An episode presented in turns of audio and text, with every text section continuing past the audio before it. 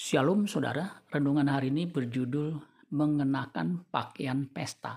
Kidung Agung 5 ayat 3. Bajuku telah kutanggalkan, apakah aku akan mengenakannya lagi?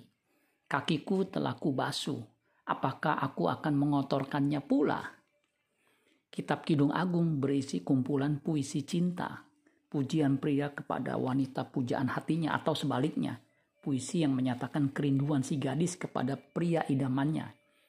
Ayat yang kita baca di atas adalah kerinduan mempelai perempuan. Apa kerinduan si gadis?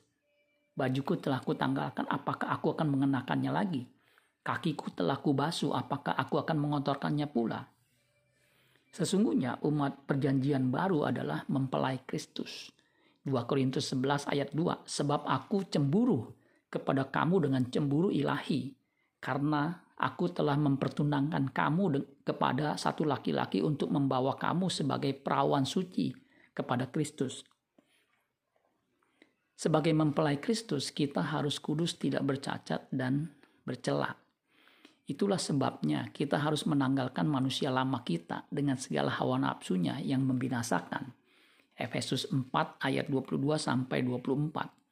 Yaitu bahwa kamu berhubung dengan kehidupan kamu yang dahulu harus menanggalkan manusia lama yang menemui kebinasaannya oleh nafsunya yang menyesatkan, supaya kamu dibaharui di dalam roh dan pikiranmu, dan mengenakan manusia baru yang telah diciptakan menurut kehendak Allah di dalam kebenaran dan kekudusan yang sesungguhnya.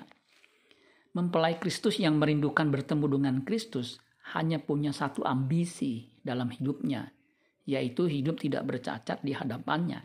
Kolose 3 ayat 10, dan telah mengenakan manusia baru yang terus-menerus diperbaharui untuk memperoleh pengetahuan yang benar menurut gambar haliknya.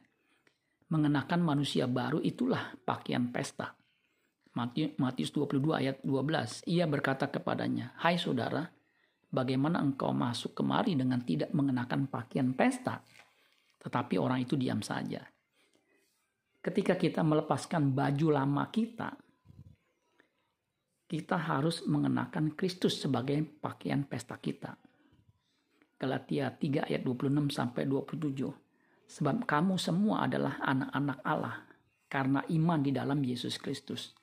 Karena kamu semua yang dibaptis dalam Kristus telah mengenakan Kristus.